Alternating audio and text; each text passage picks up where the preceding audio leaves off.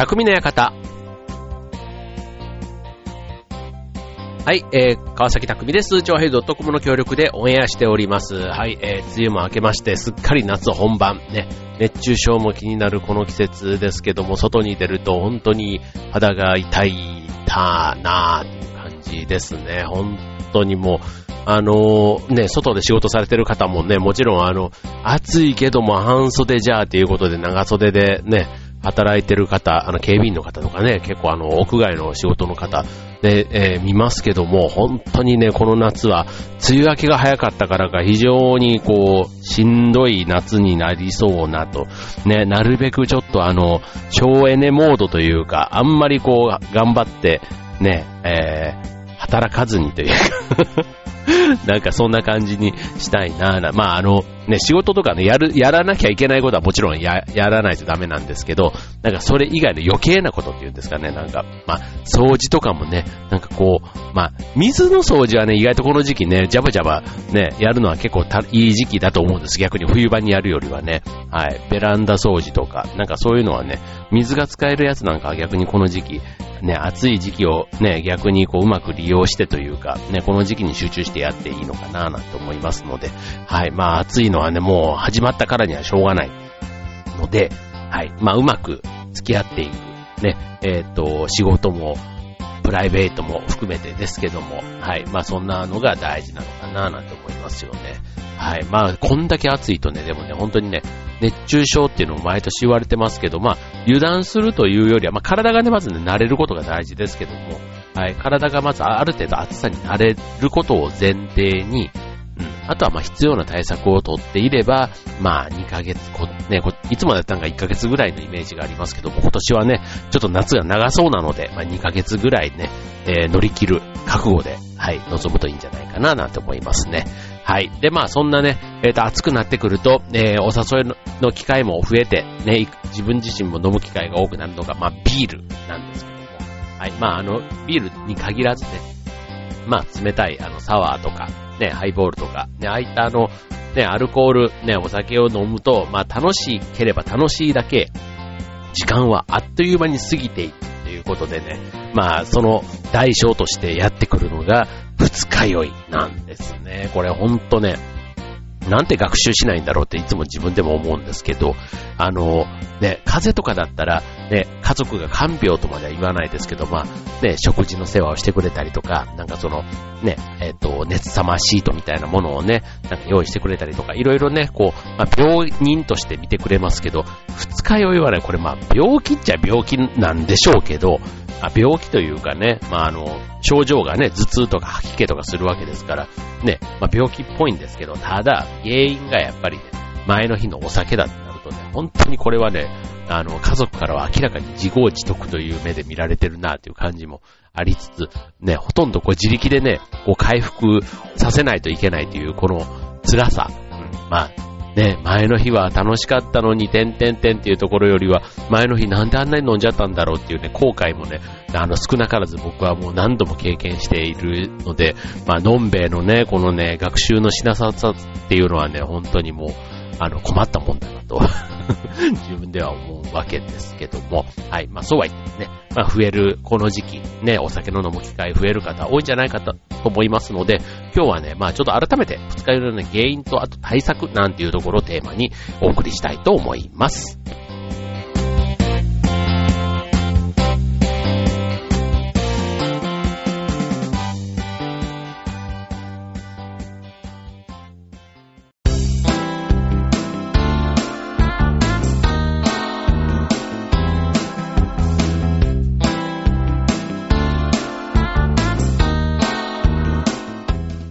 はい、えー、今日のテーマは、昨日の酒は今日の敵とまでは言わないですけども、そんな気分にもさせられる二日酔いテーマにお送りしたいと思います。はい、えー、二日酔いね、えっと、なんか人によってはね、三日酔いまで引っ張る人がいるなんて話もね、ちょっとあの、聞きましたけども、まあ二日酔い、まあ一般的には、あの、まあ、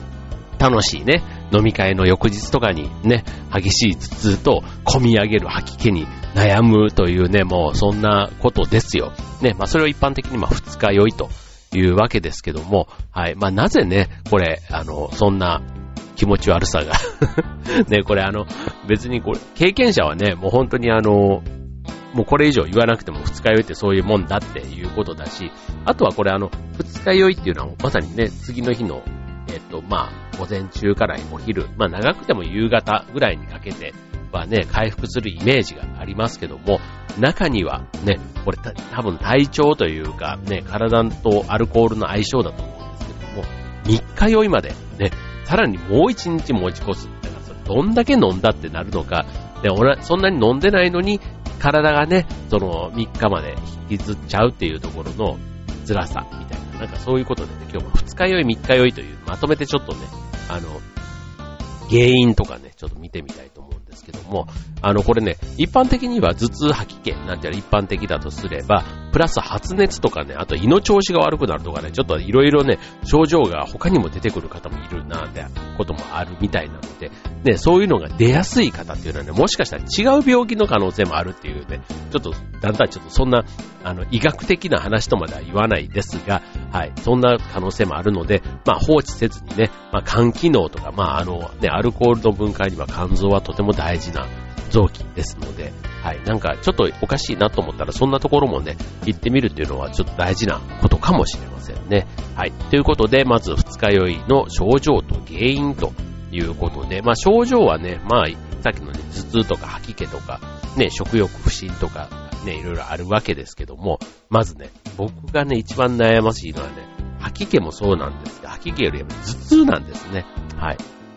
いや、あの、普段の僕頭痛持ちじゃないから余計にね、もうこの二日酔いの時だけなる頭痛っていうのがね、もうね、すべての機能をなんか停止させる、まあ、頭がね、まあ、機能しなくなると、多分、そういう風になるのは仕方ないかと思うんですけども、これね、僕、初めて知ったんですけど、このお酒に含まれるアデノシンという物質が、あの、体内で、え血管を拡張させるそうなんですね。うん。で、その拡張した血管が神経に触れて頭痛になるということだそうです。なので、このアデノシンによる頭痛で血管が拡張した。じゃあその逆で、えー、対処方法としてはこの血管を収縮させる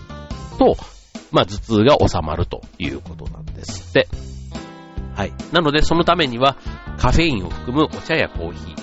えー、あとは牛乳とかもね、意外と効果的みたいですね。はい。で、続いて、えー、脱水症状。ね、これもね、なんかあの、ね、えー、とにかくあの、お酒飲んでる時にチェイサーとかでね、一緒にセットして飲むと、ね、二日酔いになりにくいなんていうことで、それはね、まあ、まさにその通りで、はい。で、えっ、と、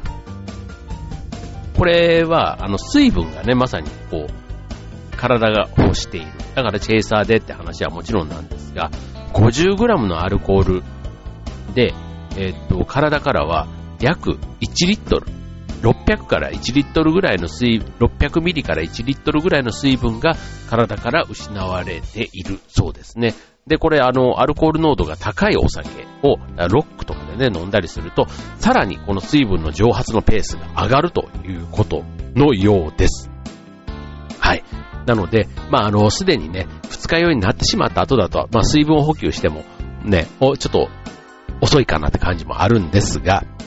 ただそうなってしまった場合には、ね、スポーツ飲料など、なるべく体にね、水分補給がスムーズにできる、そういう浸透圧の高い飲み物を摂取すると良いということですね。はい。続いて低血糖症。これもまあちょっとね、えっ、ー、と、二日酔いで、の中でも筋肉痛が出る人。ね。これ、なんだろう、僕もそうなのかな？なんか足たまにつったりするんですけど、ちょっと違うかな？なか、はい、あの、アルコールでね、肝臓が分アルコールをね、肝臓が分解していきますけども、えっ、と、肝臓の中に糖分が不足すると、えっ、と、肝機能がね、下がってくると。だから筋肉痛などが現れた時には、肝機能を上げる意味でも、オレンジジュースとか、レモン果汁が入ったジュースなどを飲むと効果があるそうです。はい。で、あと有名なアセトアルデヒド。ね、これあの、二日酔いの原因物質として、まあ結構名前はね、聞いたことある方多いと思うんですけども、これもあの肝臓がね、分解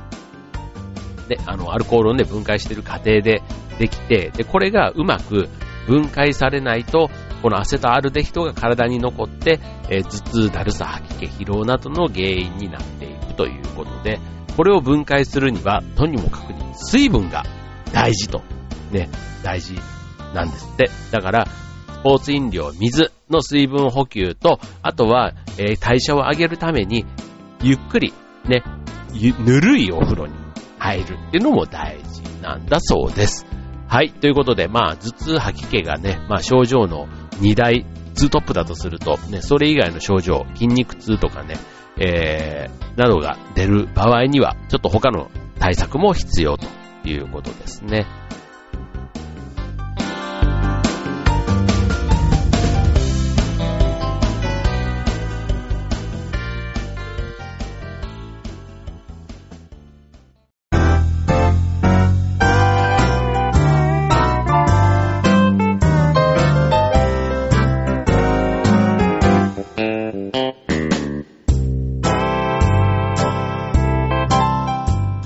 はい、えー、今日の匠の館テーマは二日酔いということでね、まあ、のんべえはね、まあ、一度ないしはもうね、もう本当に楽しい飲み会の次の日はね、もうなんか二日酔いのことをなぜかね、もう忘れて、っていうか過去、あれ、なんかうまくできてますよね。うまくできてるというか、意図的に忘れようとしてるわけではないんですけど、はい。まあ、ただね、やっぱりあの、次の日、よっぽど、なんか朝が例えば早いとか、なんか大事なね、会議があるとか、ね、なんかそういうちょっと、えっ、ー、と、自分の中でね、正念場みたいなのがあるときはさすがにね、意識して、あの、飲む量を減らしたりはするんですけども、まあその時のこのね、あのー、なんだろう、楽しくないこと。そう。やっぱりね、次の日のことを気にせずに飲む。これが最高だと思っておりますので、はい。二日酔いとはね、はい、あの、長く付き合っていく必要があると思っていますので、えっ、と、じゃあ続いてね、えー、じゃあそもそもね、二日酔いにならないための対策をね、ちょっとご紹介したいと思うんですけども、これね、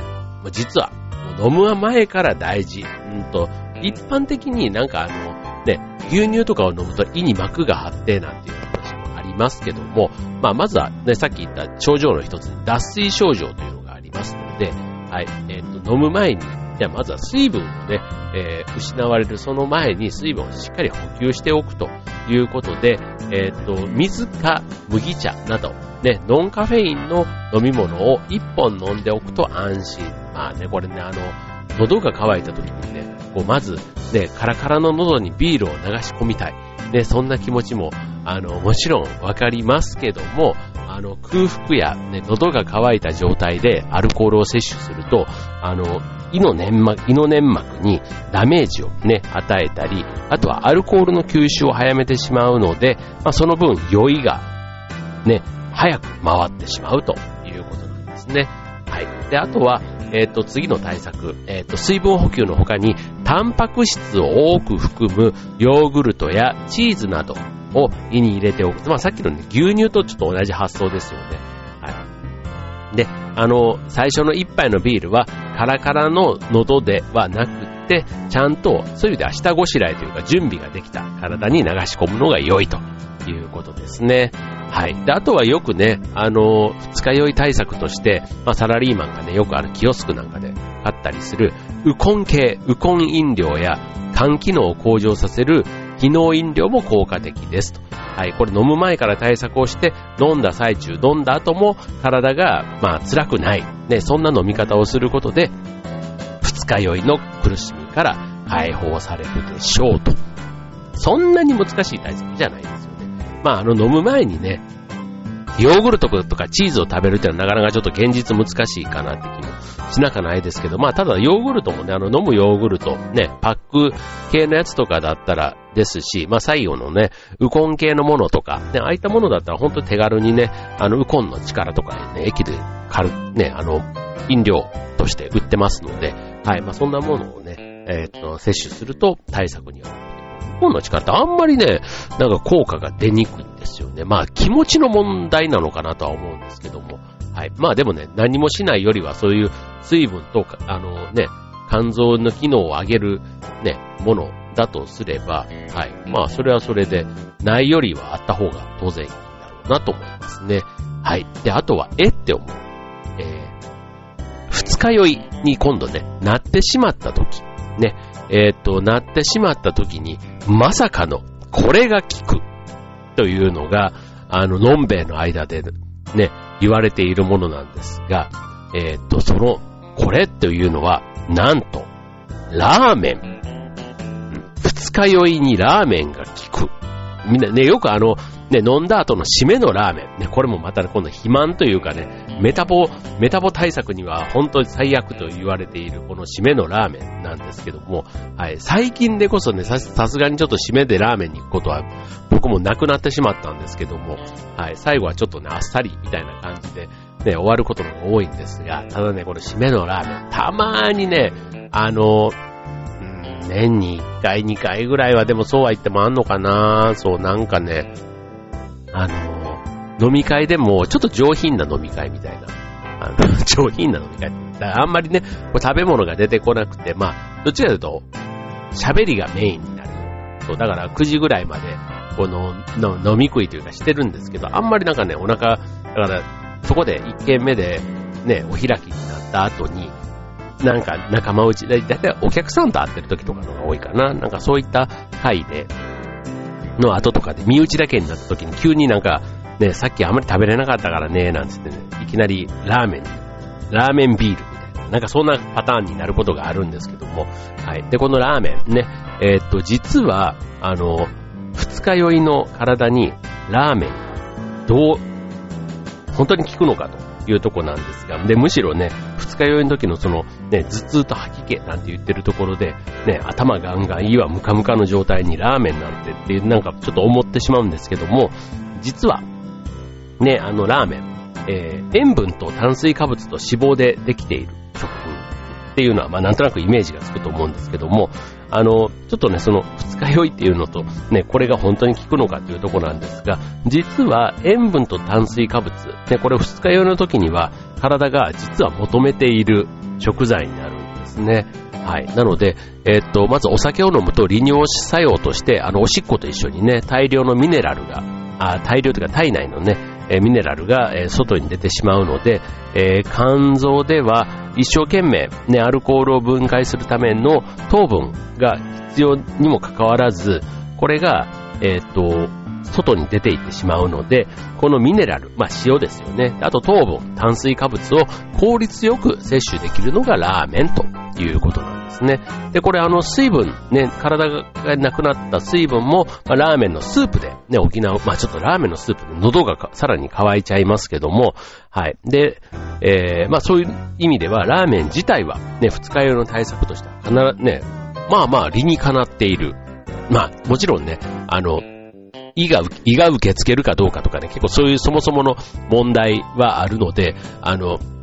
ね、食欲が全くない時にね、無理に詰め込むのはね、当然逆効果になりますので、まあ体がね、ラーメンを食べたいなっていう気分になったら、それはね、あの、あんまり遠慮せずにというか、ね、えー、むしろ積極的に摂取すると効果的ということですね。はい。ということで、えー、まあ、今日はテーマ二日酔い。ね。まあ、夏の楽しい時間もね、あの、ね、二日酔いのことばっかりね、最初から気にしてたらあんまりなんか楽しくないなぁなんて思ったりはしますけども、ね、やっぱりなってしまった時にはね、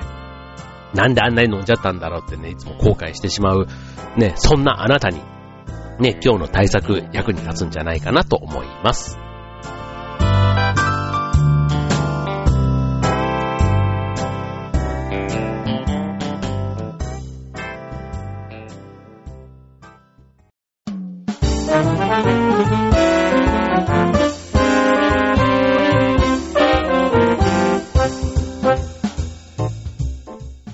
えー、匠の館終わりが近づいてまいりましたね。えっ、ー、と、二日酔いということで、はい、まあ僕がね、今年間で二日酔いになりがちなのが、うーんとね、実家に帰った時かな。うん、実家に帰るとね、本当にもうあの、昼間からというか、まあ飲んでることが多いんですけども、まあ別にね、あの、車を僕が実家に帰って運転するわけでもないということだったり、あとは兄弟がね、集まって、ってなると、まあなんとなく飲み食いしてる時間も増えて、うん。で、そうするとね、まあ、大人の飲み会だから昼から飲んでてもビールが出てきたり、なんていうことで、まあそれがね、すごくあの、至福の時間っちゃ 至福の時間。うん、楽しいなって本当にね、心の底から思うんですけど、はい。まあね、だからその時だからこそね、あのチェイサーみたいなことをね、やりながら、ね、あの、長い時間飲むわけですから、なんかそういうのもね、自分の中でちょっとコントロールしながら、ね、飲めたら、ね、楽しい時間とうまく両立できるんだなって、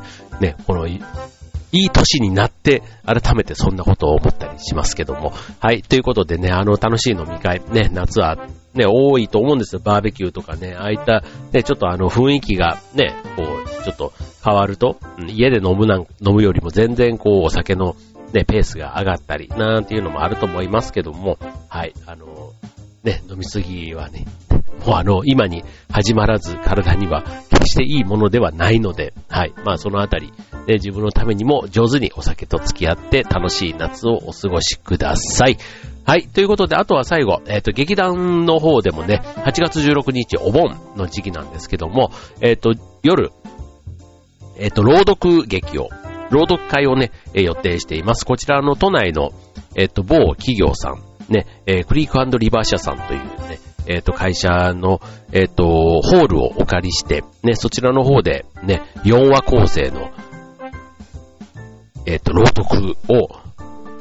実施したいと思っております。お値段、えっ、と、1000円で約1時間半、90分ぐらいかな、の予定ですので、はい、えっ、と、我々もね、ちょっとね、衣装は、なんと、素敵な浴衣で、ね、この時期にぴったりな感じでお届けしたいと思っておりますので、ぜひね、またちょっとあの劇団の、えっ、ー、と、番組の方でもね、告知があるかと思いますけども、ぜひ遊びにいらしてください。もちろん僕も出演いたします。はい、ということで、えー、今週の匠の方、ここまで。バイバーイ。